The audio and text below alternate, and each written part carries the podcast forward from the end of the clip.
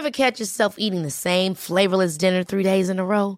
Dreaming of something better? Well, HelloFresh is your guilt-free dream come true, baby. It's me, Gigi Palmer. Let's wake up those taste buds with hot, juicy pecan-crusted chicken or garlic butter shrimp scampi.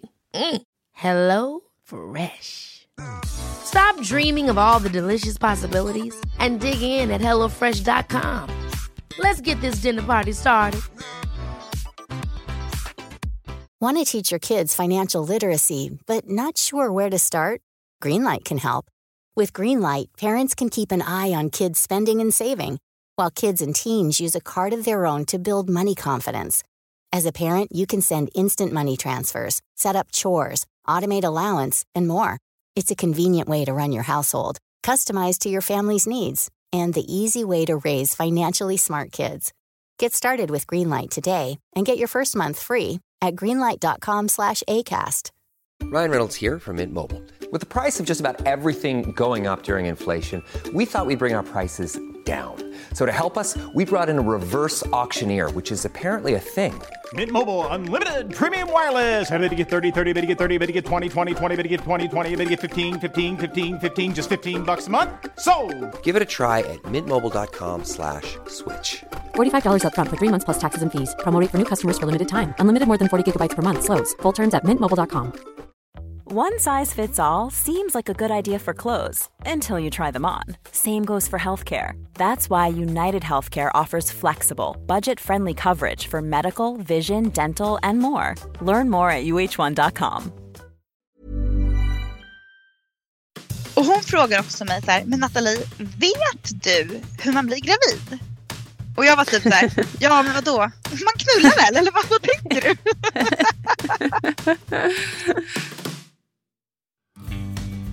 Hallå där! Välkommen till ett nytt avsnitt av Gravidpodden Vattnet går. Och det är inte bara ett nytt avsnitt, det är ju för 17 nytt år. Hur otroligt! Välkommen till 2023. Jag hoppas att 2023 blir ett något ljusare år 2022. Det är väl för mycket att önska ett bättre ekonomiskt år så här deep in inflationen. Men vi kämpar alla på tillsammans. Jag heter Nina Campioni och podden, ja den handlar om, men såklart också om förlossningar, kvinnokroppen och omger allt liv och allt som påverkar oss. Mjukt tacksam över alla er som vecka in och vecka ut lyssnar på den här podden. Tack ska ni ha. Tänk att ni ger mig möjlighet att kunna fortsätta driva den här podden och den här platsen för oss alla tillsammans. Skapa avsnitt för er att lyssna på. Jag hoppas att hela 2023 hänga med här i podden och att podden förhoppningsvis kan stötta er genom era graviditeter och föräldraskap och ja, livet helt enkelt. Sådana ska det vara. Också till såklart veckans gäst som är ingen mindre än den färgsprakande influensen Nathalie Fikas.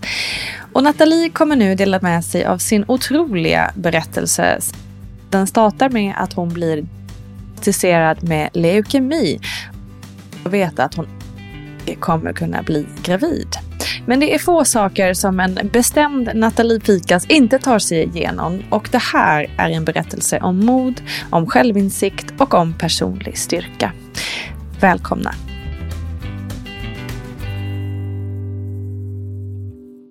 Du Nathalie, hur tänkte du kring att bli förälder? Eh, om vi backar ett gäng år. Wow, alltså jag såg ju inte det som en självklarhet att bli förälder. Så jag såg det som en gåva ifall det skulle inträffa. Och mm. som någonting jättekult men helt okänt. Alltså jag har inte tänkt mm. på, på det. Jag har bara tänkt på, må det funka? Och funkar det så kör Just vi. Det.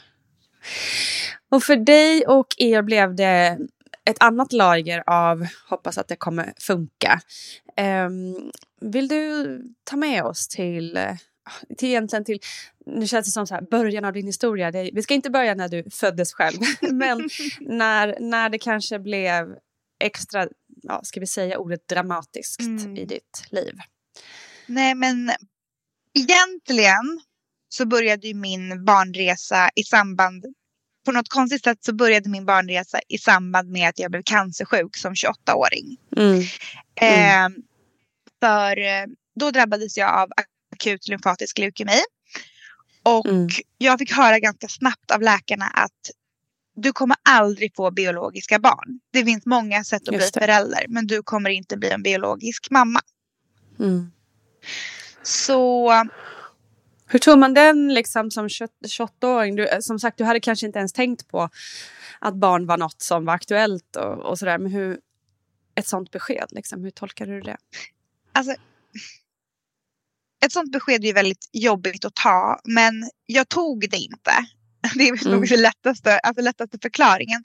Jag tänkte så här, nej men herregud, vänta jag är 28 år, jag har precis förlovat mig, vi ska om jag överlever gifta oss det där får jag ta sen. Och mm. när du är så sjuk som leukemi, alltså leukemi är en ganska allvarlig sjukdom.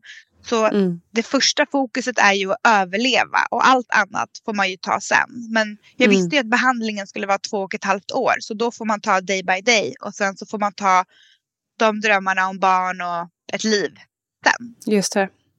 Alltså hur, går det att beskriva hur man mår när man är mitt uppe i, i sjukdomen och behandlingen. Det är ju också en väldigt lång tid, två och ett halvt år att se framför sig. Mm. Alltså, mitt uppe i behandlingen, alltså jag skulle säga att det var en berg och dalbana. Eh, man får cellgifter och cellgifter bryter ner cancern men den bryter också ner dig. Du tappar håret, du blir, liksom, du blir väldigt svag, du kan typ knappt röra dig. Och sen så efter några veckor mår kroppen bättre du kanske smyger ut på ett rave och liksom dansar som att det vore sista kvällen i ditt liv. Uh. Eh, och sen är det så här livstid igen så det är väldigt tvära kast mellan liv och död. Plötsligt mår du som en kung, du sätter på dig peruk och känner dig snyggast i stan. Och sen andra, andra dagen ligger du liksom och typ har, har något trasigt organ i kroppen som måste lagas och allt är bara Just kaos. Mm.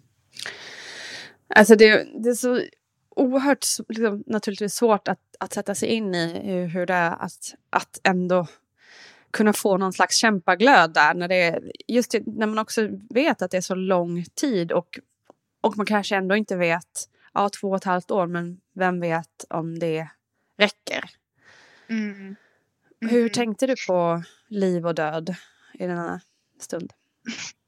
jag brukar säga så här, jag hade väldigt bra förutsättningar för att bli sjuk. För jag hade redan jobbat jättemycket med, med mig själv. Jag hade jobbat med mina tankar kring livet och döden, kring religion, kring, kring allt flummigt som, som fanns där ute hade jag redan börjat jobba med när jag var typ 12-13 år. Okay. Så när jag fick min cancerdiagnos då tänkte jag nästan så här, jaha men var det, var det det här? Alltså var det det här som är the final test nu mm. om jag har min, liksom, min inre verktygslåda i schack. Och min inre verktygslåda, alltså den levererade. Så ska jag säga. Underbart. min verktygslåda levererade men det betyder ju inte att jag var glad hela tiden. Nej. Utan jag tillät mig att känna allt. Men när jag kunde må bra, när jag kunde ha kul, när jag kunde se allting positivt så liksom fyllde jag på mig själv med jättemycket energi. Mm. Och jag var väldigt snäll mot mig själv under, under behandlingen. Jag la inga krav på att alla mina kompisar gjorde karriär. Jag gjorde ingen karriär. Jag låg hemma och kollade på tv och läste böcker och tog det lugnt. Mm. Och jag bara tillät mig själv att göra det och det är jag väldigt tacksam över faktiskt. Mm. Ja, herregud. Um, va, men är det någonting i den här verktygslådan som du vill dela med dig av som, som, liksom, som kanske hjälpte dig extra mycket? Om det var någon sån här go-to-tanke du hade? Det är så mycket. Alltså det är så mycket jag har lärt mig och så mycket jag skulle vilja dela med mig av. Men en sak som jag brukar tänka på det är att i varje situation som är jobbig försöka tänka på ditt varför. Så här, nu går jag igenom det här. Varför gör jag det? Vad kan jag lära mig av det? Vad kan det ge mig? Alltså själsligt, kanske inte ekonomiskt. Utan så här, vad, kan det, vad, vad, kan det tillföra i mitt liv? Och hur mm. kommer jag må? Hur vill jag må när jag är på andra sidan? Mm. Att alltid liksom hålla sig på den här Nej, men jag gör det här för att jag ska bli frisk. Jag gör det här för att jag vill vara med dem jag älskar. Och jag tror att det är bra att ha typ en strategi hur man vill vara genom sin kris. Mm. Och försöka hålla sig dit men också vara snäll mot sig själv om man inte lyckas. För att ibland så brakar ju bara alltihop. Just det, det är det jag tänker som måste vara så himla... Alltså det måste man ju göra och få göra såklart. Men just att, Mm. att men det, det låter ju så väldigt inspirerande när man hör dig och liksom man blir så men gud, liksom, otroligt att man liksom kan se the silver lining eller se varför man får den här utmaningen och så vidare och så vidare. Men, men jag tänker också att man måste ju få bara liksom falla sönder i självömkan ibland också. Och liksom Ja. vårda sitt inre barn på något vis. 100 procent, 100 procent. Och Mm. eh, det är också en del av att vara snäll mot sig själv. För Mm. att när man är snäll mot sig själv då tillåter man sig allt. Toppar, dalar. Jag brukar tillåta mig själv att ibland inte heller vara supersnäll och supergod. Utan ibland blir det någonting annat. Och då Mm. behövde det komma ut. Och det är också okej. Mm. Och jag tycker att vi har sån fixering ibland på att vara perfekta och vara goda. Och det är klart att man ska vara god. Jag vill ju vara god. Men ibland har jag tankar som kommer från mitt ego. Och då är det en lärdom. Liksom. Mm. Och man kan alltid be om ursäkt och man kan alltid förändras och man kan alltid bli bättre. Det är okej att inte alltid vara bäst. Gud Eller ja. sitt bästa jag. Ja men verkligen. V- verkligen. Du, du ehm, när du börjar närma dig det här liksom två och ett halvt år målet. Hur var tankarna då och hur såg allting ut? Nej men det kändes ju jätteskönt när man börjar se ljuset i tunneln. Men man får inte heller glömma att det är jättejobbigt att komma ut på andra sidan. För det är ju som att bli på nytt född. Mm. Eh, man har ju bara liksom... Allting har varit så konstigt under två års tid och sen plötsligt ska man ut i den här verkligheten där det regnar, det blåser, du ska till jobbet, du ska visa vem du är, du kanske ska visa framfötterna och det har du inte gjort på hur länge som Mm. helst. Så, Mm. så det blir väldigt omtumlande att komma ut men det var också väldigt mycket roligt som väntade. Eh, bland annat mitt bröllop med min underbara kille Fille. Ja. Så ja, vi gifte oss och efter det så började vi faktiskt försöka. Efter bröllopsresan så tänkte vi så här, nej men nu ska vi försöka få barn. Mm. Och vad hade de sagt då? För de- du hade ju fått det här när du var 28 att du kommer absolut inte kunna eh, på egen väg så att säga. Var, var det en linje som läkarna höll fast vid eller?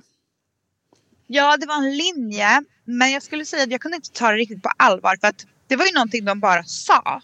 Mm. Och jag visste ju att det fanns andra som hade haft den här sjukdomen som hade blivit föräldrar. Mm. Så, eller jag hade ju tagit reda på det under tiden. Så jag kände väl bara så här, men jag måste få testa. Såklart. Och det var det vi började göra. Mm. Och får jag fråga bara så vi, bara för the record, liksom, du, du blev friskförklarad här också, eller? Eller hur funkar det? Ja, alltså, det, alltså man blir inte riktigt friskförklarad. Man blir, Okej. alltså, men jag, jag, jag, jag, vi kan säga så här, jag kommer bli friskförklarad nästa år. Just det, det är så det funkar, ja. Att man, okej, För man går Som- på kontroller och kollar och så. såklart. Så ett år till. Ja. Yes, bra.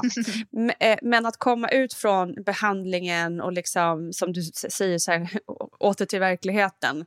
ehm, trots att man då liksom har kvar sjukdomsbilden och så går på kontroller och så vidare och så vidare så, så levde du ditt liv fullt. Liksom. Nu var det inga mediciner och så eller har man ändå någon form av eh, behandling samtidigt? Någon Nej. annan typ? Nej. Nej, Okej. nej, då var jag, alltså, nej, efter två och ett halvt år då är du, då är du klar med alla Ja. cellgifter. Och det var det jag Ja. hade ätit i två och ett halvt års tid. Just det, okej. Mm. Okej, så ni börjar, ni bestämmer er för att försöka helt enkelt. Mm. Girls gotta try. Vad hände? Eh, ja, men vad som händer när vi börjar försöka är ju att... Alltså, jag hade ju fortfarande den där gamla bilden som jag hade typ när jag var 15. Typ har du sex utan preventivmedel så blir du gravid. Just det. Så jätteomoget men så var det. Nej, så vi började bara göka lite utan skydd. Eh, och så typ tänkte vi att det här kanske går. Och så gick det en månad. Och så gick det en till månad. Och ingenting hände. Mm. Och vi började läsa på mer och mer. Och jag bokade tid för en fertilitetsutredning. För det hade jag hört att jag någon gång hade, hade någon sagt till mig att jag ska boka tid för en sån. För att jag har Mm. förtur eftersom jag har den sjukdomshistorik jag Just har. det, okej. Mm. Och då kom jag till fertilitetsutredaren och hon konstaterar då att jag har lågt AMH. Vilket är Okej. låg äggreserv. För det är äggreserven som de här starka cellgifterna slår ut. Mm. Okej. Ehm, och hon frågar också mig så här, men Nathalie, vet du hur man blir gravid?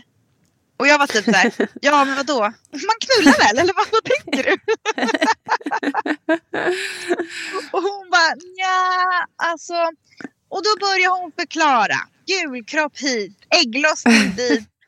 Och liksom. och jag blev typ så, jaha! Så jag har typ bara tre dagar på mig eller två dagar på mig att bli preggo på en månad. Det var jäkligt bra att du sa det här. Just det. Just det. Kanske ska passa Ehm. på att ligga just då då. så, så då började vi ligga liksom runt ägglossningen. Vi hade, vår taktik var att göra det tio dagar runt eftersom min, Mm. min mens alltid varit oregelbunden. Och jag tänkte så här, men då prickar vi det. Mm. Ehm, och ju längre tiden gick, det gick totalt två år innan jag blev gravid. Mm. Men ju längre tiden gick desto mer grejer började man göra. Alltså Mm. kosttillskott började tas. Jag slutade med kaffe. Jag började meditera. Någon sa att man skulle dansa sensuellt. Så jag liksom låste in mig på rummet och dansade med höfterna så här. Alltså, jag gjorde allt. Ehm, och från egentligen att jag bara hade tänkt här. Jag måste kolla om jag kan bli gravid för att typ alla mina kompisar börjar få barn Mm. till att jag började se barn. Jag hade aldrig sett barn, jag hade faktiskt aldrig brytt mig speciellt mycket om barn. Och nu börjar jag se de här flickorna som håller handen med sin mamma. Mm. Och jag började liksom, jag började gråta. För att jag längtade så mycket efter en egen flicka. Mm. Och speciellt, jag kommer ihåg en gång vi var och käkade sushi. Och det var en, ja men så här, en 11-årig flicka med sin mamma som satt och käkade en sushi. Och det är liksom, jag har inte haft den här barnlängtan. Men alltså just bebis och födsel, jag har Mm. inte drömt om det så mycket.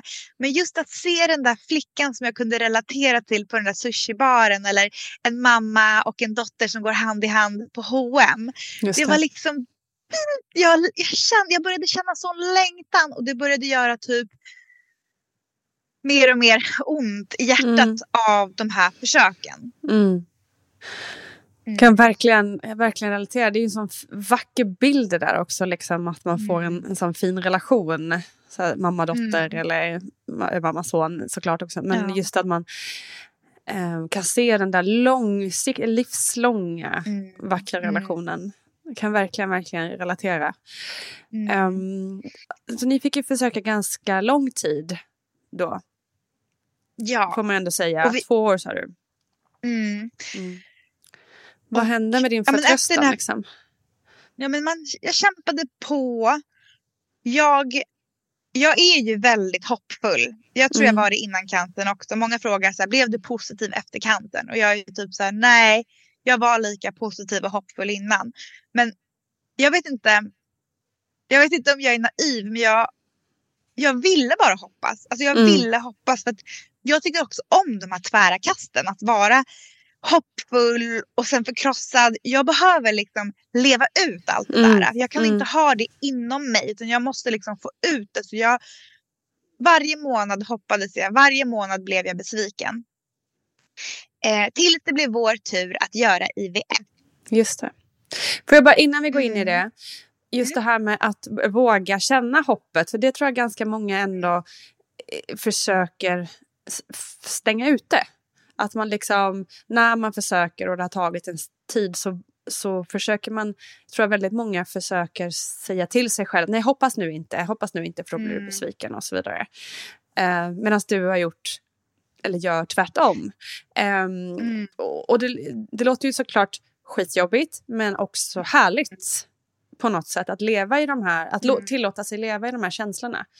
Ehm, Har du något råd till liksom ehm, till oss för hur man ska våga leva i sina känslor, våga känna sina känslor?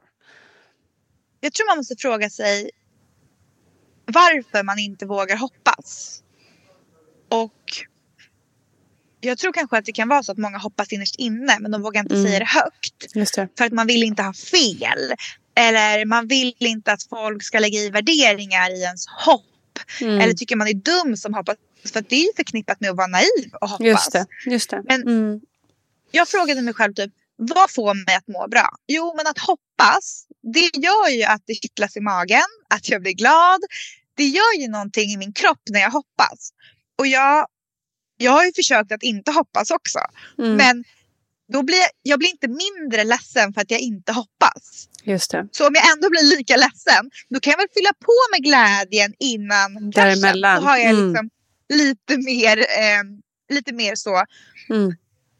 bra vibbar från, från Klokt. start. Klokt.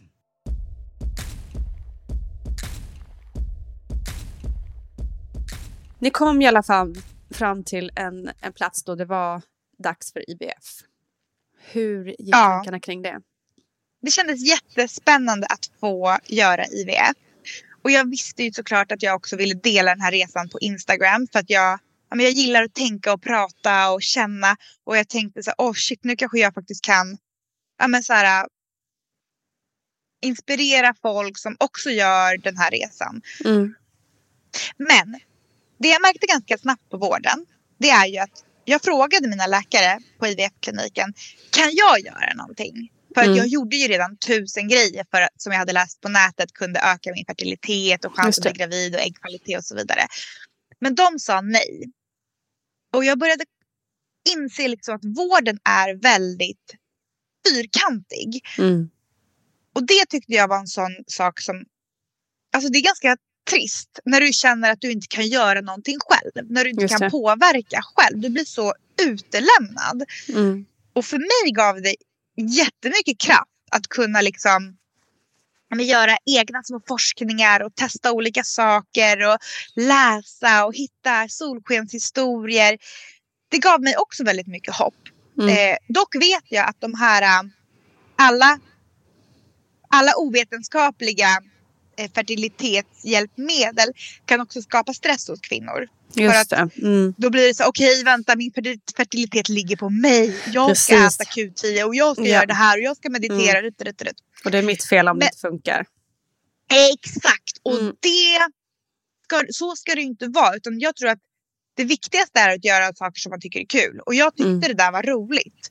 Eh, och jag tänkte så här, jag kan, jag kan inte förlora någonting på att lägga 600 spänn på de här tabletterna. Utan jag testar.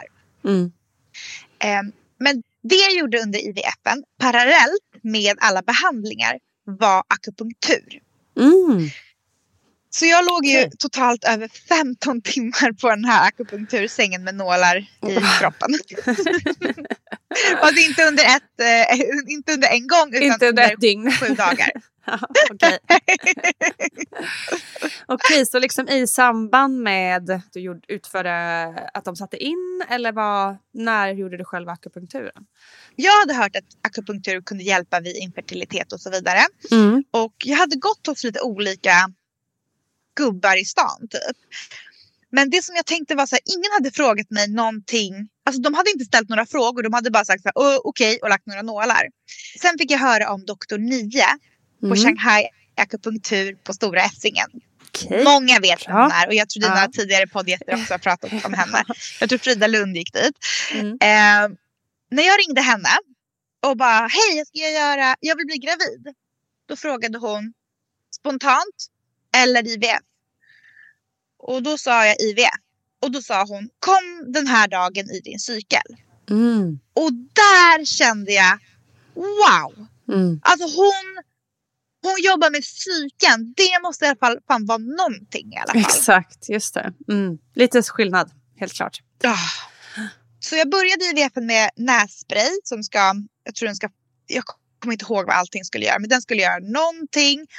Och sen sista veckan innan äggplocket, då började jag gå parallellt okay. på akupunkturen. Mm, okay. Alltså det var superintens. Alltså jag, jag jobbade inte mycket den veckan.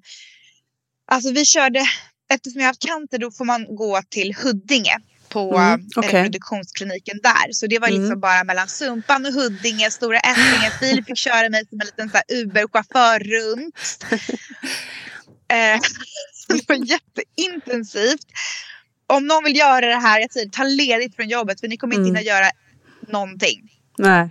Men det måste ändå kännas så häftigt apropå det här vi pratar om att liksom nej du kan inte göra någonting själv. Um, och liksom absolut, det finns ingen vetenskaplighet som säger att här, det här is the way to go.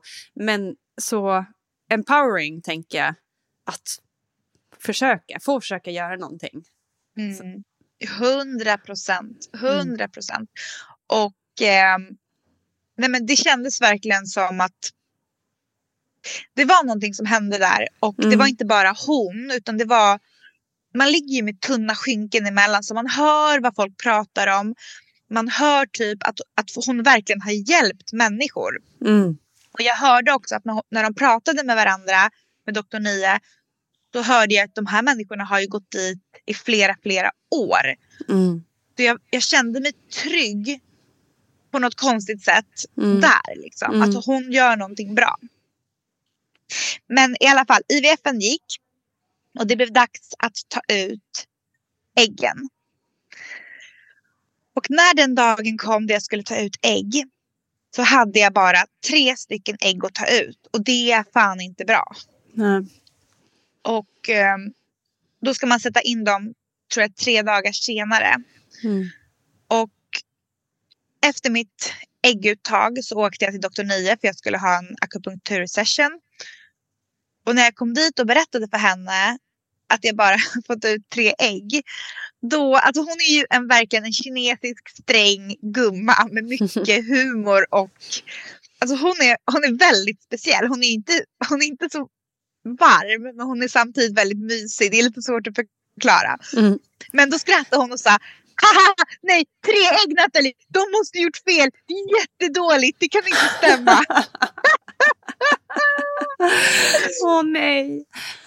Eh, och när jag kom till henne den dagen efter mina tre ägg, jag var förstörd. Alltså jag mm. grät, tårarna bara rann. De rann i väntrummet och när jag låg på mage med fullt med nålar i ryggen. Alltså jag kommer ihåg att snoret och tårarna de bara rann ner på britsen. Mm. Och som sagt, det var ju bara skynken emellan alla oss patienter. Och jag kan inte röra mig, jag kan inte se någonting. Men det var i alla fall en kvinna som kom fram till mig den gången och sa jag hörde vad ni pratade om. Jag har förstått att du har svårt att få barn. Eh, jag vill bara berätta för dig att min väninna kom hit efter sju års försök mm. och blev gravid efter att ha varit hos doktor Nio ganska direkt. Så ge inte upp. Mm. Fy. Började jag gråta ännu mer. Jag också gråta. Oh my god, det är som en filmscen. Ja, och jag ligger där helt snorig, ögonen fulla av tårar och jag kan inte röra mig för jag har ju eh, nålar i nacken. Mm. Så jag får aldrig se vem den här kvinnan är. Wow. Jag får aldrig säga tack för att du ger mig hopp. Jag får aldrig Tack för att du gav mig hopp! Ja, exakt. Hoppas att hon lyssnar på det här på något sätt. Ja. Gud vad fint. Men det är också, blir ju också någon så extra, extra fin dimension att du inte fick se vem det var. För det blir liksom lite som ja. någon slags skyddsängel. Ja. Nästan. Oh, Gud vad fint. Men det är också det här. Systerskap. Ja, systerskap. Och det är det här också för mig. Att jag delade min resa. Jag delade min resa överallt. Alltså, alla visste att jag försökte. Mm. Och eftersom alla visste att jag försökte så var alla skitsnälla. Mm. Alla hejade ju på mig.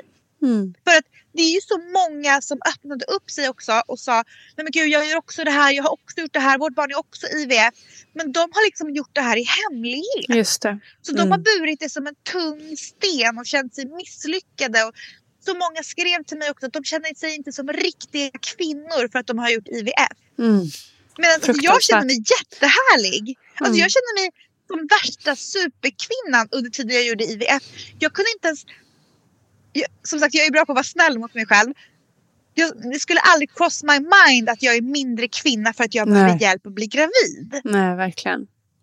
Herregud. Eh, och det var därför jag också ville typ... Jag visste att jag hade den här vibben kring IVFen och jag ville verkligen dela den där och då när jag var mitt i det till alla som går, gick igenom det. Mm. Eh, Så för att viktigt. stärka dem. Mm.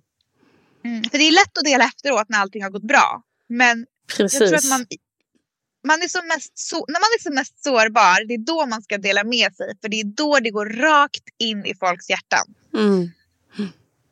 Men så, så fint också det här liksom, som du säger att, att efter, eftersom att du delade så fanns ju ditt nät runt omkring dig. Liksom. Mm. Och det är också någonting som är verkligen så här. Jag kan fatta att det är jobbigt och det, att dela med sig men i alla fall försök dela med dig till någon eh, Mm. kring det man går igenom så att, så att man finns, så att man har någon. Man Mm. måste inte klara allting själv. Nej! Jag klarar Nej. ingenting själv. Kanske också är dåligt. Det tror jag inte. Nej, Men jag tänker också så här. Det är så många som skriver att och nu till exempel kring jul eller högtider att och de är rädda för att träffa moster för att moster kommer fråga ska ni inte skaffa barn snart? Just det. Jag har ju, jag har ju aldrig haft den där äh, stressen. För alla, Nej. jag har ju bara sagt till folk, jag kan inte bli gravid, vi köper ju, det. herregud. Precis. Det är skitbra. Så Och jäkla skönt. Ja. Eh, men sen har folk också varit extra försiktiga med mig efter, efter cancer så vet ju Mm. folk att det kan bli svårt och så vidare. Men jag tänker bara att om man är öppen, man behöver inte prata och älta och dela med sig av Nej. allt. Man kan säga så här, jag vill att ni respekterar att vi försöker få barn. Och vi, alltså, nej men det är svårt att säga hur andra ska göra och det vill jag absolut inte göra. Utan, men det kan vara skönt att säga även om Mm. man tycker att det inte är någon annans business. Mm. Men jag undrar ju, alltså för alla vi är nyfikna varelser, vi undrar ju om varandra. Precis. Och vi kan inte bli gravida i all evighet. Så att det är också Mm. en naturlig fråga som dyker upp. Även om den speciellt hos den äldre generationen blir väldigt klantig och eh, ja, det kan bli fel. Ja, nej men så är det ju. Och I de allra flesta fall så är ju också frågan otroligt välmenad. Ehm, Mm. Och byggd med omtanke, även om det kanske inte alltid uppfattas så. Speciellt för någon som håller på att kämpa med det. Då, då känns Mm. kanske frågan väldigt eh, tung och jobbig. Men Mm. som sagt, ehm, ja, jag tror också, som sagt, ska inte säga hur någon ska göra, men just att ha Just att ha några som vet åtminstone. Och också kunna Mm. säga, liksom, om man säger då till familj till exempel, att ehm, så här är det och jag vill bli behandlad på det här viset. Jag vill, liksom, Mm. jag vill att ni ska fråga eller jag vill inte att ni ska fråga. Jag, Mm. liksom, att man kan sätta lite ground rules kring det kan också vara skönt. Mm. Exakt, det där, det där håller jag med om jättemycket. Och jag har ju haft, jag hade inte regler med IVF men jag hade regler när jag, när jag hade cancer. Så då hade jag ju liksom väldigt tydligt till exempel att ni får fråga vad ni vill men ni får inte gråta och uttrycka dödsångest alltså runt mig. För att det. det har jättenegativ inverkan på min läkning. Mm. Eh, så till exempel, ja, men det är alltid bra att berätta vad man mår bra av och vad man mår dåligt av och vad som Mm. sårar en. Mm. Eh, så vet folk. Precis.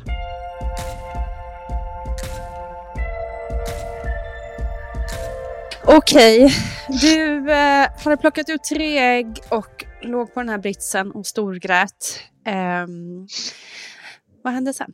Sen gick det några dagar och det blev dags för insättningen. Ah, Jag tror det var typ en helg så kom jag tillbaka till eh, Huddinge och så skulle vi stoppa in ägg och de äggen som hade blev över kunde man ju lägga in i frysen och ta sen. Mm. Men när vi kom dit då hade två ägg dött. Alltså de hade inte mm. överlevt.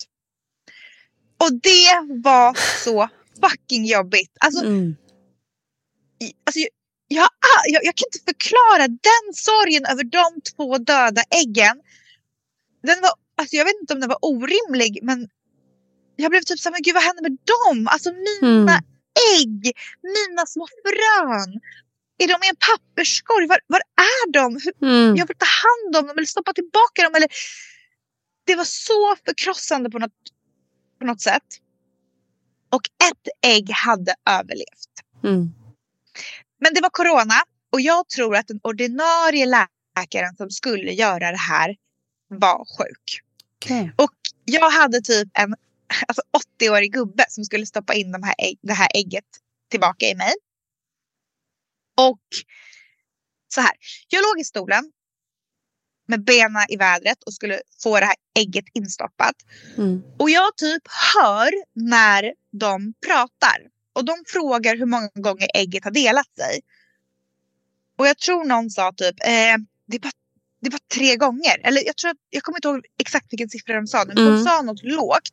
Mm. Och det blev typ så här, typ en sån här konstig tystnad i rummet. Typ som, ska vi ens lägga tillbaka det? Ja, men nu har vi det här. Okej, men vi lägger tillbaka. Alltså, det var typ som att de visste att någonting mm. inte var bra eller något. Mm.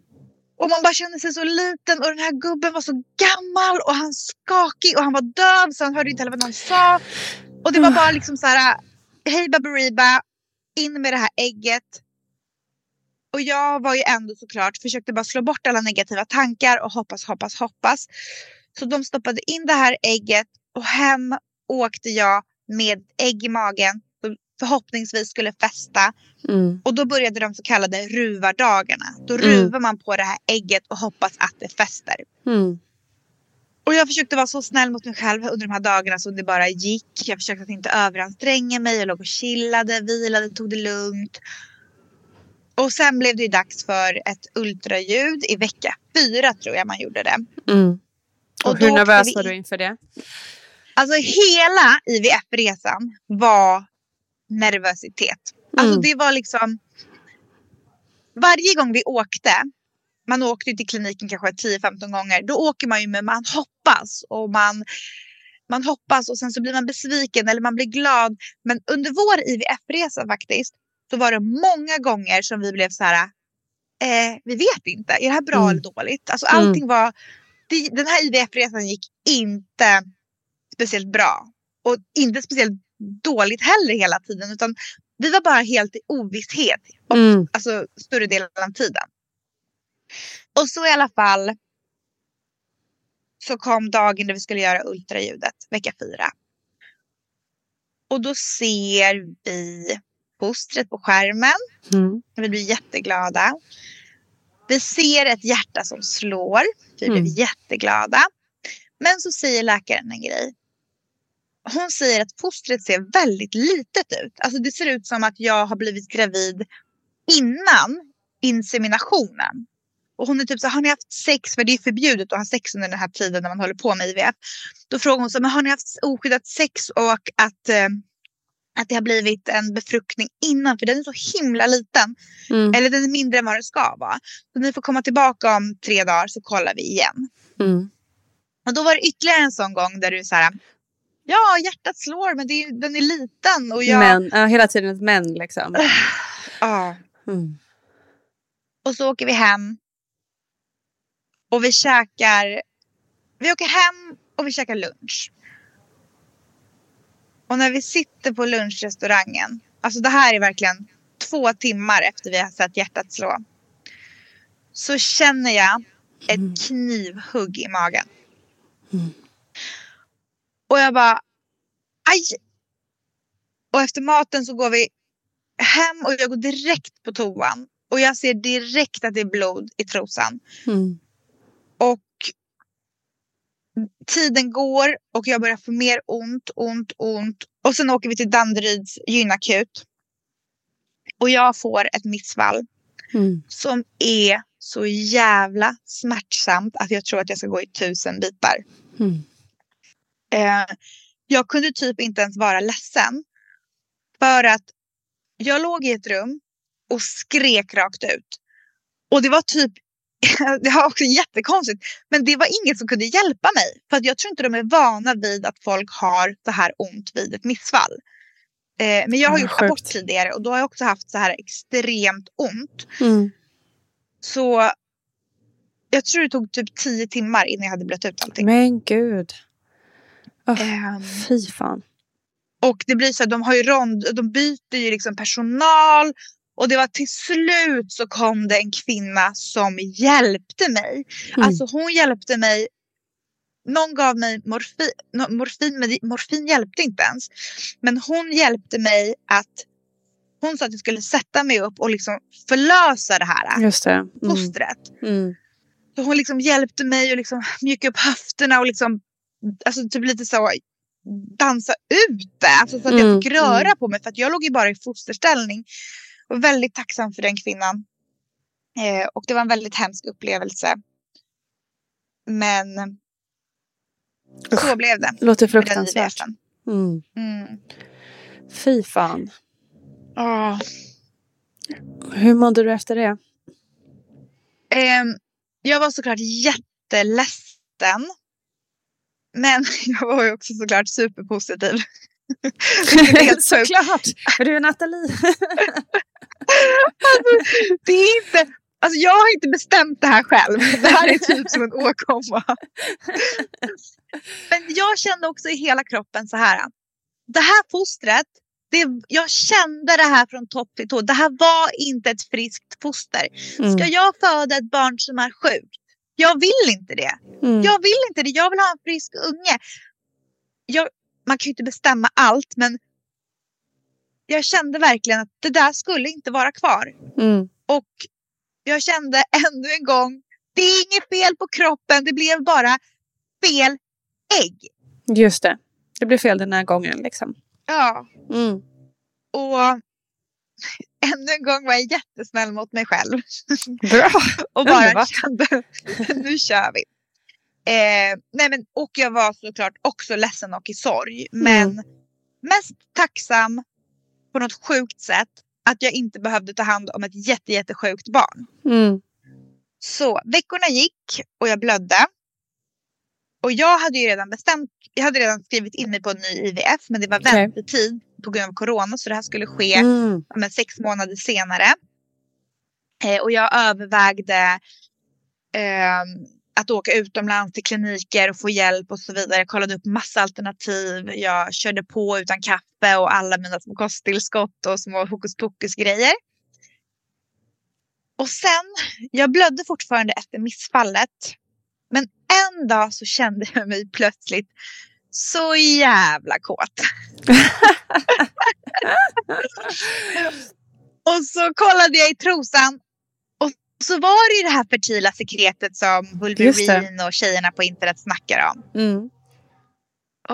Jag tror vi jobbade hemma och jag bara, Filip, nu går du ur det där mötet och så går du och tar hand om frugan. Nu! och Underbart.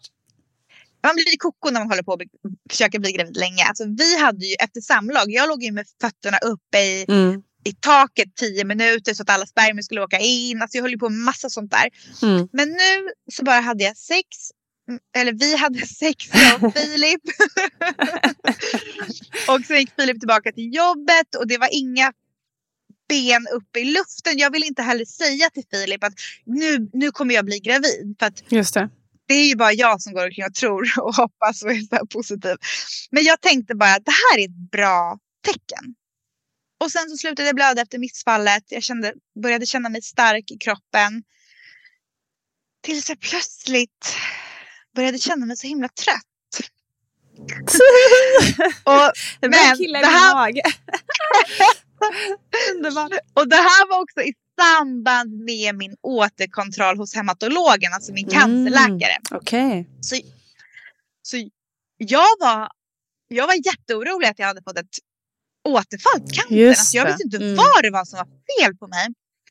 Och sen gick jag dit och hon sa att alla värden såg toppfina ut. Då kunde jag släppa det. Och sen så började jag misstänka att jag var gravid. Mm. Och alla tyckte ju såklart, alltså jag sa ju bara det här till min bästa vän och till Filip. Filip tyckte bara, nej men älskling, du får inte vara så här positiv, du får inte vara så här hoppfull, nu måste mm. du fan ge dig.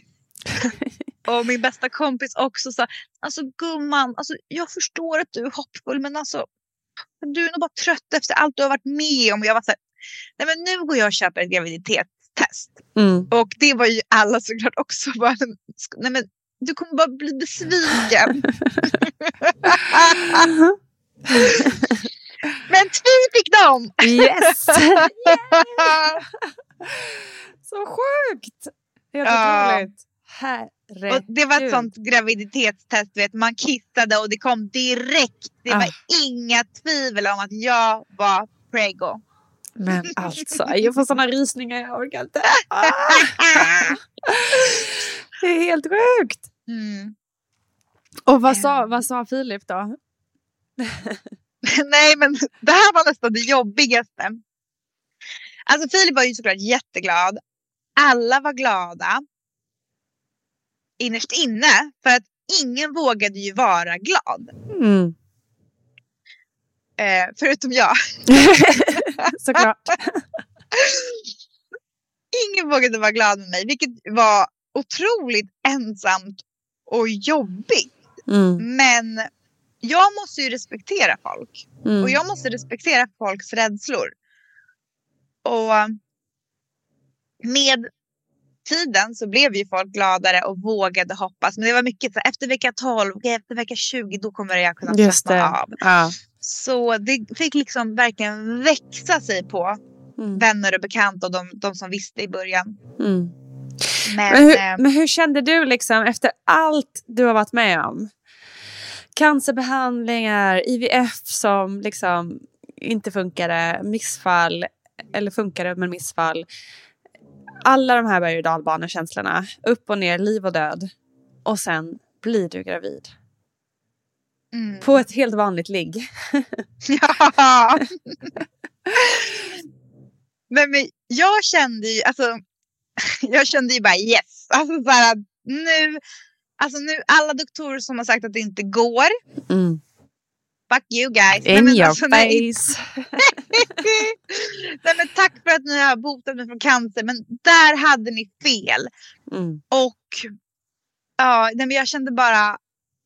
Det gick och jag och jag är otroligt tacksam över det och ödmjuk över att det gick. Det är absolut ingenting jag tagit för givet. Men jag har hoppats hela tiden. Mm.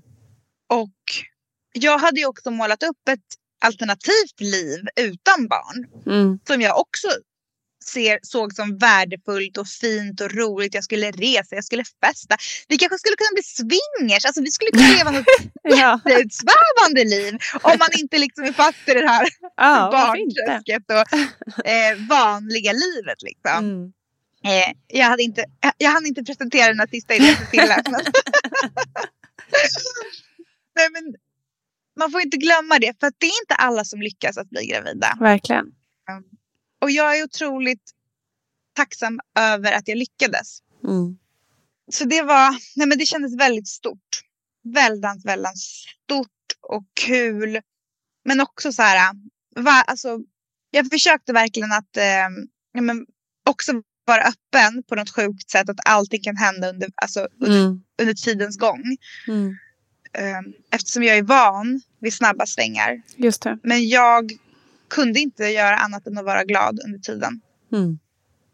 Och många frågade mig, är du orolig eftersom du precis har genomgått ett missfall? Och jag sa verkligen nej. För jag litar på min kropp. Jag vet att om, om det vore något fel på det här fostret som är så allvarligt att jag inte kommer kunna leva med det barnet. Då mm. vet jag att min kropp kommer stöta ifrån det.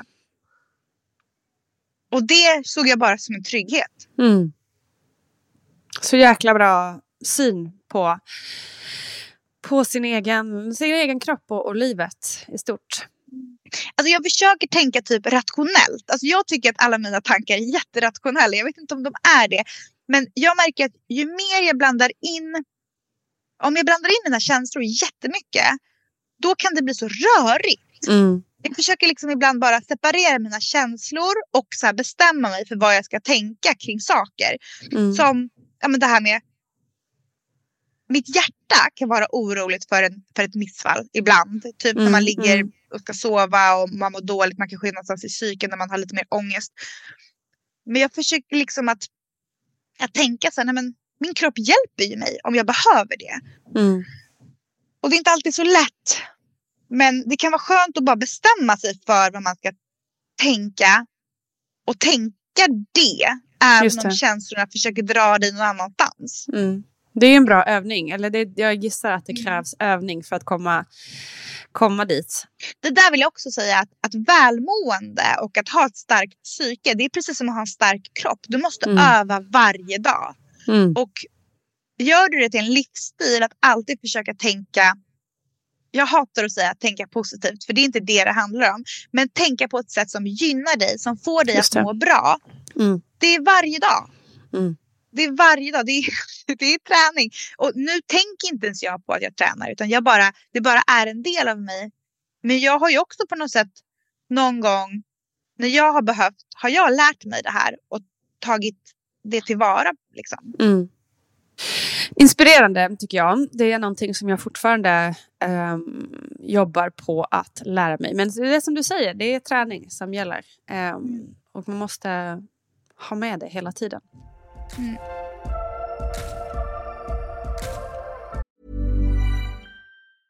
Hey, I'm Ryan Reynolds. Recently, I asked Mint Mobile's legal team if big wireless companies are allowed to raise prices due to inflation. They said yes. And then when I asked if raising prices technically violates those onerous two-year contracts, they said, "What the f*** are you talking about? You insane Hollywood ass." So to recap, we're cutting the price of Mint Unlimited from $30 a month to just $15 a month. Give it a try at mintmobile.com slash switch. $45 up front for three months plus taxes and fees. Promo for new customers for limited time. Unlimited more than 40 gigabytes per month. Slows. Full terms at mintmobile.com. Ever catch yourself eating the same flavorless dinner three days in a row? Dreaming of something better? Well, HelloFresh is your guilt-free dream come true, baby. It's me, Gigi Palmer. Let's wake up those taste buds with hot, juicy pecan crusted chicken or garlic butter shrimp scampi. Mm. Hello Fresh. Stop dreaming of all the delicious possibilities and dig in at HelloFresh.com. Let's get this dinner party started. Hey, I'm Ryan Reynolds. Recently, I asked Mint Mobile's legal team if big wireless companies are allowed to raise prices due to inflation. They said yes. And then when I asked if raising prices technically violates those onerous two year contracts, they said, What the f are you talking about, you insane Hollywood ass?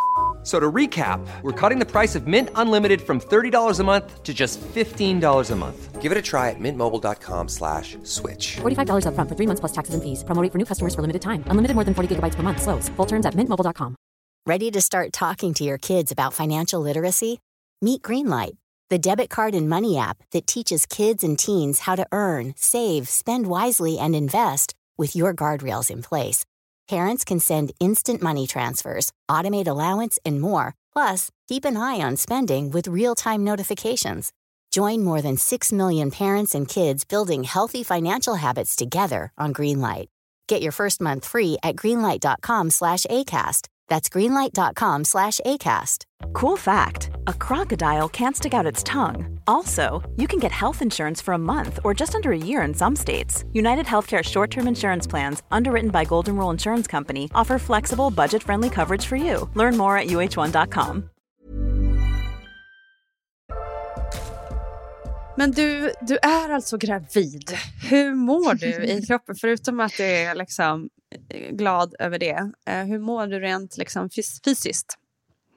Alltså jag mådde riktigt bra. Alltså det är mm. klart det är jobbigt, det är tungt. Semestern spenderade vi på en båt och då sover man ju på typ en planka med en liten madrass på. Så ju tyngre alltså för varje vecka på den där jäkla båten. Man måste ju vara smidig för att vara på en båt men jag var inte smidig men det gick ändå. Eh, nej, men jag hade en väldigt okomplicerad graviditet.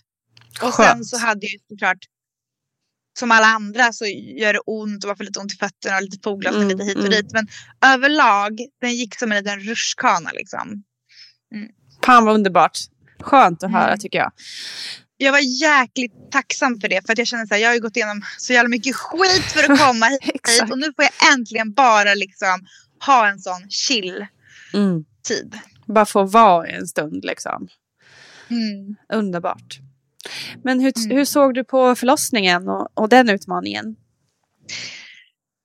Jag såg på förlossningen på ett sätt som jag har insett att inte alla gör. För att nu när jag är mamma själv och följer massa mammakonton och börjar intressera mig för den sidan hos folk jag följer till exempel på Instagram så är det ju många till exempel som måste kämpa för att få en, eh, ett kejsarsnitt för att de Mm. har rädsla att föda vaginalt. Mm. Men efter, efter cancerbehandlingen, jag har redan tagit så jävla mycket av sjukvården och resurserna och så vidare. IVF och allt kämpande för att bli gravid. Det fanns inte en tanke på att kunna, alltså att få ta någonting mer. Mm. Eh, och jag visste inte ens att man, jag visste faktiskt typ inte ens att man kunde göra kejsarsnitt. Jag visste inte ens att det fanns en sån valmöjlighet. Eh, så jag ställer mig in på att föda vaginalt. Mm. Eh, och jag, eh, jag hade någon gammal bild i huvudet av att jag ville föda ja, utan smärtlindring. Okej. Mm. Och jag ville göra det för att jag tänkte att det skulle förlösa också, inte bara barnet, utan alla de här känslorna som jag har burit på. Mm. Alltså all sorg från cancern, all sorg från att inte kunna få barn. Jag ville bara... Mm. Och att Få ut allt liksom. Få ut allt. Mm. Men den här bilden hade jag ju innan jag hade läst Föda utan rädsla. För då Mm. tänkte jag att jag skulle vråla ut det här barnet. Men sen så läste jag Föda utan rädsla och insåg att jag ska ju föda helt knäpptyst. Typ. Man får ju inte skrika.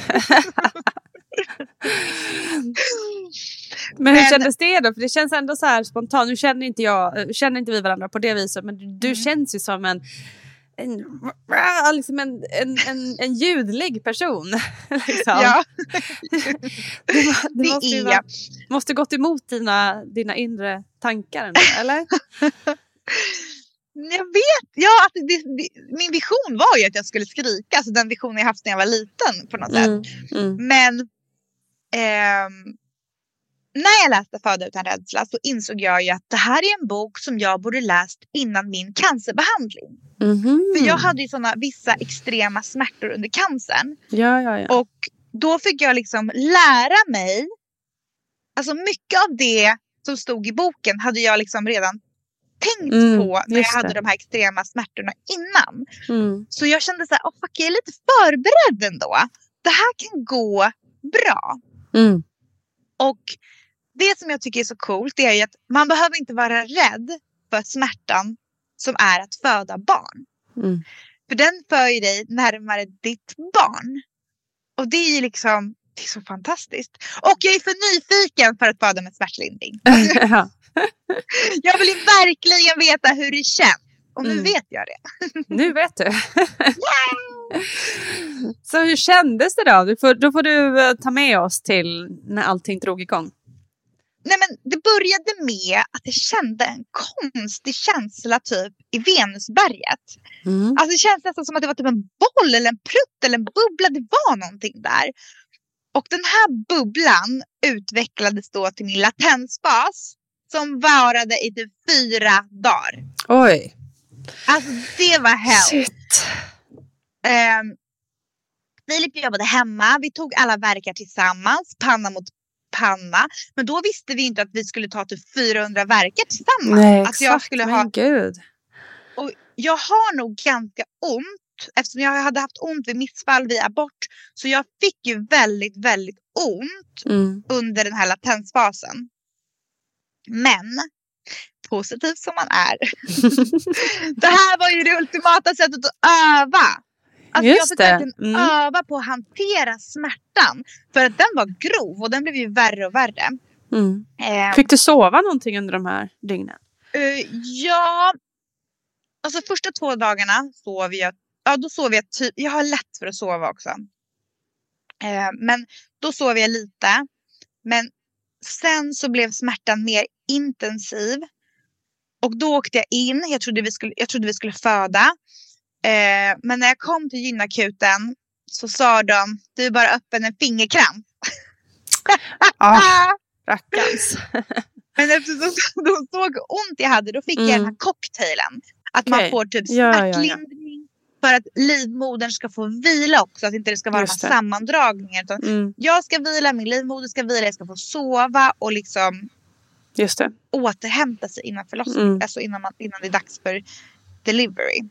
En sovdos som de brukar säga. Sovdos, exakt. Mm. Då åkte jag hem med min sovdos och sov. Och det är ju så här, du sover men den här smärtan den pikar ju igenom. Det är bara det att med den här äh, smärtlindringen så tycker jag att man blev bättre på att skita i smärtan. Alltså mm. man blev så ja ja. Typ mm. så. Um, och så kom vi tillbaka dagen efter. Och så kände jag att nu är det dags. Och sen så kom jag in och då var det en barnmorska som tog emot mig som sa Ja, jag ska hämta hon som ska kolla hur, om du är öppen. Men du är lite för glad för att vara öppen så jag tror inte det är dags än.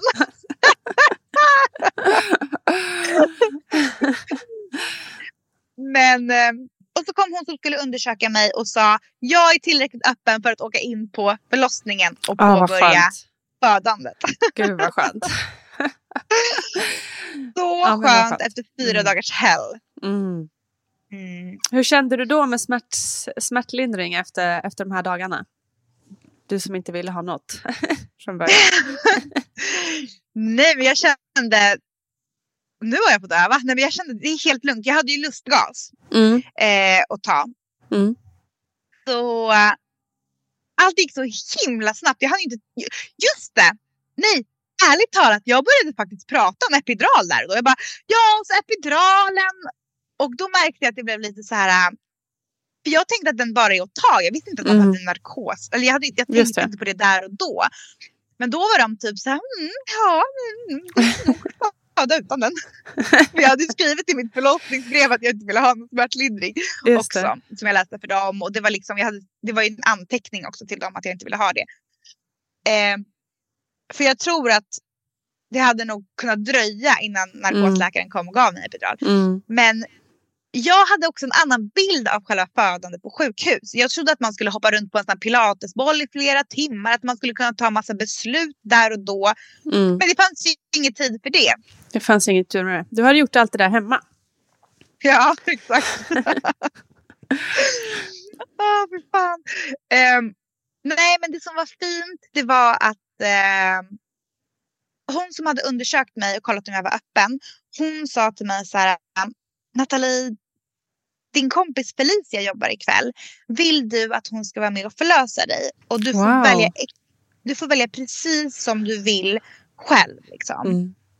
Och då sa jag, nej men det är självklart jag vill att Felicia ska vara med. Alltså... Gud, vad. Gud vad kul! Underbart ju. ja, och det var så här. Vi hade pratat lite om det innan och Filip tyckte det kändes jättekonstigt. Bara, ska Felicia stå och titta in i din knippa? Är inte det jätteskumt? Jag var typ såhär, men gud det är det enda hon gör om dagarna. Alltså vad spelar det för roll om det är min snippa eller någon annan? Ska hon, ska hon diskriminera min? Nej men så jag det är väl roligare att kolla på en snippa man känner. ja, eller hur? Kanske hade undrat. ja, precis.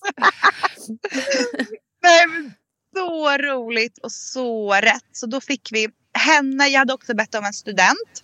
Mm. Eh, för att då har du alltid någon i rummet. Jag vet att många ber om inte ha student. Jag tyckte det var jättebra. Plus att hon fick hålla telefonen och filma allting. Ja, så jag tyckte det. det var toppen. Uh. Eh, och så hade vi en jätterolig barnmorska eh, som hette Marlene. Eh, och jag kommer ihåg när vi kom in i, föd, i salen så kastade han upp en handduk på lampan och sa så här, nu blir det landstingsdimmer. Så kastade han upp en, en handduk på lampan så det blev lite mysigt. Eh, och jag bad dem att få föda i vatten. Mm. Mm. Och de gick och tappade upp badet. Och vi satte igång lustgasmaskinen för att jag ville testa och jag ville att Filip skulle testa. Eh, och det var ju liksom lite kul. Alltså, det var ju jättebra stämning. Det var verkligen mm. feststämning i vårt rum. Och jag hade köpt massa godis och eh, jättemycket kokosvatten. Så jag var liksom, alltså jag var så du var taggad. redo. jag var så redo. Eh, Vad var det som gjorde att du ville fadda i vatten? Det var väldigt mysigt. Mm. Med värme och det sägs ju också att vattnet ska hjälpa till, att inte man spricker så mycket, att man liksom har lättare för att luckra upp. Och jag känner, jag älskar ju vatten. Jag, menar, jag är mm. båtägare. jag är ja. stjärntecken. Alltså jag, jag älskar vatten och mm. det kändes bara så naturligt på något sätt. Mm. Um, och, vatt- och det här rummet i badkaret var jättefint. Det var, liksom ett, det var ganska litet så det blev intimt. Filip stod på sidan och höll, höll typ i mig. Vi hade sån stjärnhimmel på så att det var liksom mm, som en stor stjärnhimmel över hela. Ja, och sen hade vi med oss, jag hade med mig högtalare och så hade vi gjort en playlist med lugn musik. Så mm. det var liksom sån spa-musik. Mm. Och jag kände bara, det som hände i det rummet, alltså det var magiskt. Mm. Själva den här settingen med allt mys med belysningen och musiken. Sen de här starka kvinnorna vid min sida plus Fille. Alltså jag, jag låg i vattnet och krystverkarna började komma igång. Mm. Och då blev allt liksom på allvar. I mitt huvud så var jag i skogen när jag födde det här okay. barnet. Eller när, när vi var där. Alltså, mm. jag, det kändes för mig som att jag var jag kan inte beskriva känslan. Det var nästan som att, att, jag, hade, att jag var drogad. Mm. För att jag såg de här kvinnorna. Jag såg dem som typ schamanhäxor som hjälpte mig. Alltså det var så... Alltså jag kände mig så trygg. Jag kände mig så stärkt. Jag kände att jag var, de var med mig. Mm. Och eh, jag hade lustgasen i början. Men sen började jag känna typ att lustgasen den tog bort mig från nuet. Jag kunde inte okay. vara i nuet med lustgasen. Jag blev för borta. Jag ville, vara, alltså jag ville ha full koncentration. Mm. Och alltså, både på det som jag hade läst i Föda utan rädsla, det här med att, alltså, hjäl, alltså, att andas ordentligt och liksom tog varje verk tyst och liksom mm. Alltså verkligen, eller försökte ta det tyst. Det är klart man gör ljud. Det gör ju väldigt, väldigt ont och det är väldigt intensivt. Men jag ville verkligen känna varenda lilla millimeter i min kropp när jag gjorde det här jobbet. Mm. Och den bästa smärtlindringen som, som kom till mig, det var att Felicia tryckte på en... Nej men gud, jag kan inte säga det. Akru, nej, apru, ah! Hon tryckte på en punkt mellan mina ögon. Just det, men det har jag hört talas om innan också. Ja! Mm. Som tog bort Akupressur smärtan. heter det va? Exakt, jag tänker inte härma dig men ja exakt det. Den punkten mellan ögonen, där tryckte hon och hon tittade uh. mig djupt i ögonen när hon gjorde det här. Och det, det tog bort min smärta. Äh, vad galet. Alltså jag kan inte förklara hur. Eller det är klart, den tog inte bort min smärta men mm. den gjorde mig, jag kunde hantera allt. Alltså jag kände mm. mig som, jag skulle kunna flytta ett berg Alltså det var så cool och mäktig känsla. Jag, jag kan inte förklara. Otroligt. Men vi var i skogen med häxor och, och troll typ. Alltså det var bara, alltså det var magiskt. Magiskt. Och sen tyvärr fick inte jag föda Majke i vattnet. För eh, när, jag, när jag krystade, då var det som att, jag tror det blev något fel på hennes hjärtljud. De kunde okay. se det med den här mätaren. Mm. Så i sista sekunden så sa de så här bara Nathalie, sorry. Alltså det var verkligen bara så. Skogen, allting bara. Ja, allting var som en kuliss. Bara hade vita kläder. Ja, exakt. De bara sorry Nathalie, du måste till födorummet eller den här förlossningssalen. Mm. Mm. Så då, alltså Majkas huvud var ju redan nästan mellan mina ben. Okay. Okay. Jag fick hoppa upp på en eh, jag fick hoppa upp på en eh, rullstol och jag satt, alltså jag gränslade den typ för jag kunde inte sitta för mm. att jag var så mm. nära att föda. Och så jag kommer ihåg bara att jag såg sköterskans fötter så här, springa med mig och den här eh, rullstolen till eh, förlossningssalen. Upp i sängen, plötsligt var det typ så här sjukt mycket läkare och folk som bara skulle se att allting var bra. Men de såg att det var bra typ efter en liten stund. Det var bara det att jag var tvungen att lägga mig typ i en annan position. Mm. Eh, så försvann alla och sen så var vi inne i vår bubbla igen. Okej, jag du lyckades liksom komma tillbaka leverera. dit ändå. Otroligt. Ja, ja. Och det var så himla coolt när Felicia bara, alltså hon guidade ju mig igenom varje kryss, ut, ta tillbaka, håll tillbaka, håll ut. Och det var så himla coolt när hon sa, ge mig din hand, nu ska du få känna huvudet. Och Mm. fick jag känna huvudet. Och det var lite kladdigt och varmt. Och bara, wow, det är på Mm. riktigt. Mm. Otroligt. Ja. Och sen det där sista krysset när man bara plupp. Mm. Det är får en magisk ögon känsla. till- Åh, Wow. du gjorde det. Ah. Och att Majka bara kröp upp direkt till min tutte och började suga. Mm. Och jag var typ så hur fan vet du hur man gör det där? alltså man bara inser hur mycket man kommer lära sig av det här lilla, lilla fina väsenet. Alltså Mm. otrolig känsla. Mm. Herregud. Men jag måste bara säga en till sak. Men det är också en annan känsla som jag hade med mig under min födsel. Det var det här att doften, känslan, alltså jag ville verkligen göra det så naturligt som möjligt om vi säger så. För jag kände mig också i det här födandet kände jag mig connectad med hela mitt släktträd. Alltså från Mm. att vi var en apa. Alltså för att alla som har existerat innan mig i mitt släktträd, Mm. de har gjort exakt det här. Mm. De har känt exakt de här dofterna av blodet, av fostervattnet. Fostervatten, det luktar typ hav. Mm. Alltså jag kunde typ känna alla element i det här rummet. Jag kunde känna elden brinna i mitt sköte. Jag kunde känna havet. Jag kände luften. Alltså det var, det var så...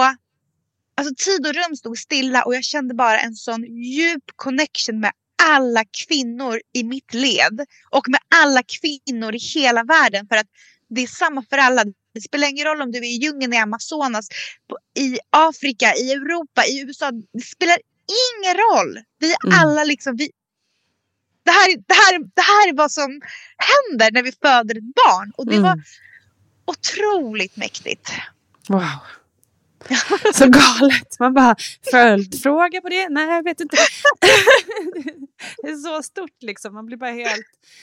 Men det är liksom, det är å ena sidan så stort att det inte går att greppa. Å andra sidan att du ändå känner det. Det är ändå så jävla mäktigt. Mm. Tycker jag. Det är ju otroligt det är imponerande. Att man kan, att man kan vara så... Öpp, det måste ju handla om att du är så himla öppen i, ditt känslo, liksom i dina känslospröt, tänker jag. Att du kan... Mm. Eller? Vad tror du? Ja, alltså jag har nog inte så mycket hämningar.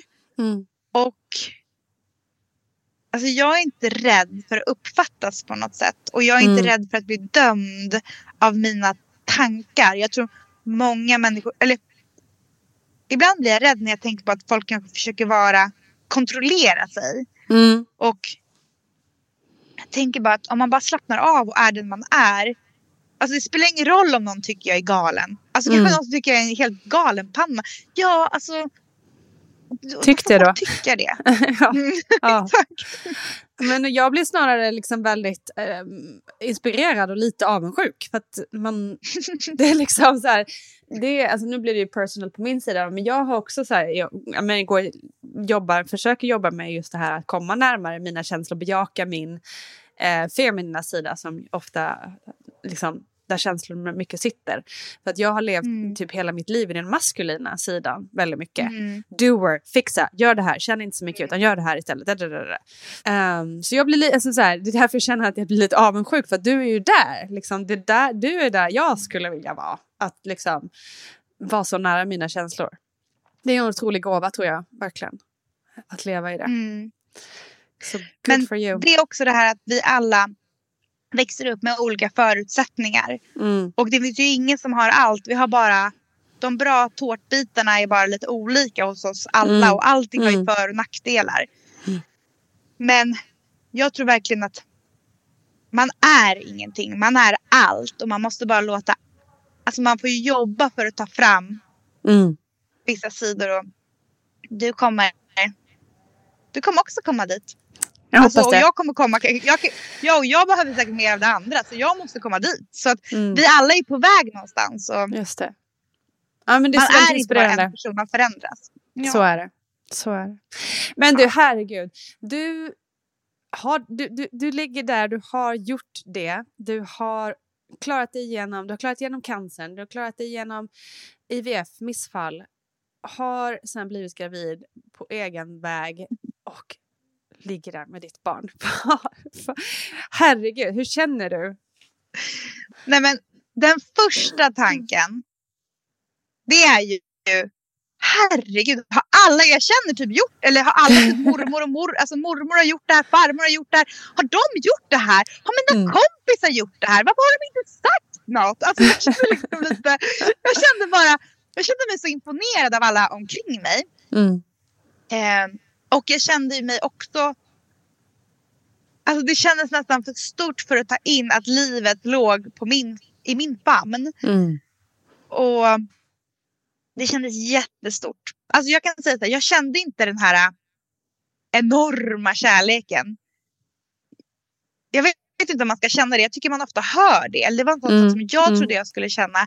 Men Ja. jag kände mer så här. Dig din lilla räka, dig ska jag skydda. Just det. Och förhoppningsvis börja älska. Ja, ja exakt.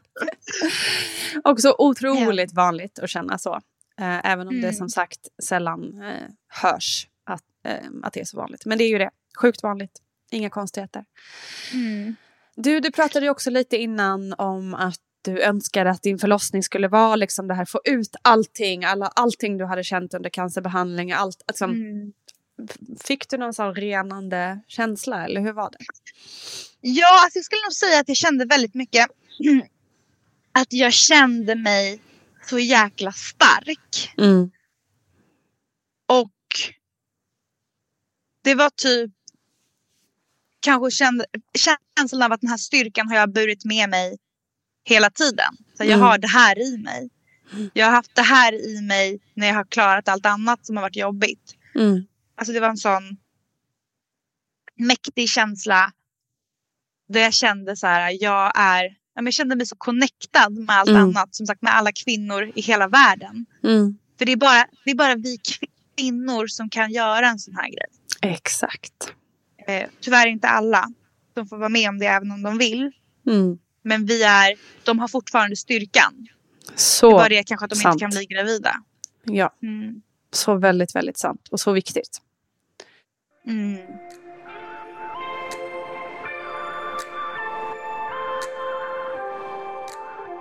Herregud Nathalie. Vilken jävla story. Ja. Otroligt. Det är så jäkla, ja, men som jag sagt många gånger, inspirerande att höra dig berätta. Ehm, du har ju också redan delat med dig av jättemånga kloka liksom, tips och tankar för hur man kan, hur man kan tänka och sådär. Har du något sista lilla medskick som du vill få med dig? Eller har du fått, fått ut allting under den här timmen vi pratat? Nej men det som kommer till mig, det jag känner ofta när jag läser mina DMs på Instagram och så vidare. Folk är inte så snälla mot sig själva. Mm. Alltså tjejer, ni måste vara tillåtande mot er själva. Ni behöver inte vara perfekta, snygg, skitsnygga hela tiden. Jättegoa alltså, och glada. Ni kan bara vara de ni är. Mm. Allt är okej. Och fan vad man måste få göra misstag. Alltså kan vi inte bara vara jättesnälla och jätteförlåtande och jätteodömande mot oss själva? Mm. Kan vi inte bara lova oss det för nästa år? Bara öva på det. Ja, så jävla Mm. bra. Det är väl ett urbra, en urbra målbild för 2023. Ja, Var snälla. snäll mot dig själv. Tala snällt till dig själv. Ja. Tillåt dig att vara en, en människa. Mm, exakt. Så bra slutord. Det tycker jag verkligen. Det lovar vi oss själva nu. Allihopa som lyssnar. Och vi också. Ja! ja. Tusen tack Nathalie. Um, så fint att höra din berättelse. Och ni får jättegärna följa mig på Instagram. Jag heter Nathalie Såklart. Häng där med mig. Det är en mysig och varm plats. Alla är välkomna. Underbart. Vi ses där. ja. Kram. Ha det så bra. Kram, kram. Tusen, tusen tack Nathalie Fikas. Vilken otrolig resa du har gjort. Man blir liksom nästan matt av alla känslor som man känner när man lyssnar.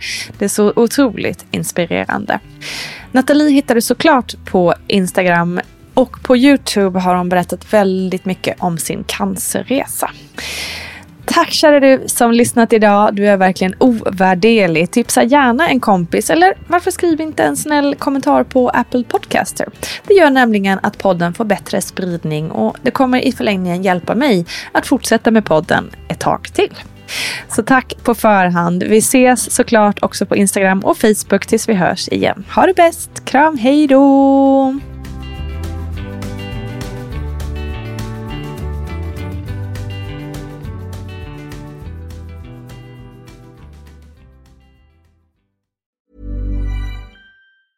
Ever catch yourself eating the same flavorless dinner three days in a row? Dreaming of something better? Well, HelloFresh is your guilt-free dream come true, baby. It's me, Kiki Palmer. Let's wake up those taste buds with hot, juicy pecan-crusted chicken or garlic butter shrimp scampi. Mm. Hello Fresh. Stop dreaming of all the delicious possibilities and dig in at HelloFresh.com. Let's get this dinner party started. Imagine the softest sheets you've ever felt. Now imagine them getting even softer over time. That's what you'll feel with Bowl and Branch's organic cotton sheets. In a recent customer survey, 96% replied that Bowl and Branch sheets get softer with every wash. Start getting your best night's sleep in these sheets that get softer and softer for years to come. Try their sheets with a 30-night guarantee. Plus, get 15% off your first order at bowlandbranch.com. Code BUTTERY. Exclusions apply. See site for details. Roundabout Season 2, presented by Nissan, is live now, and we're back to share more stories from the road and the memories made along the way. We're talking rest stops, if we're stopping to get gas. You will be timed. Misguided plans. I grew up in the city, so I have like, you know, a healthy fear of real extreme darkness. a lot of laughs. Y'all weird, but you, yeah, you, you were different. And so much more. Listen and subscribe wherever you get your podcasts. Hello, this is Danny Pellegrino, host of the Everything Iconic podcast, and I'm here to tell you all about Splash Refresher because hydration is mandatory, but boring is not. Now, I love my water, but if I don't spice it up, I'm not going to finish what I took out of the fridge. That's why I love my Splash Refresher, which is flavorful, delicious, bright, hydrating, and zero calories. The wild berry flavor is my fave. No, wait, is the pineapple mango flavor my fave? You know what? All five craveable Splash Refresher flavors are my fave because they're so delicious. So get hydrated and enjoy it with Splash Refresher.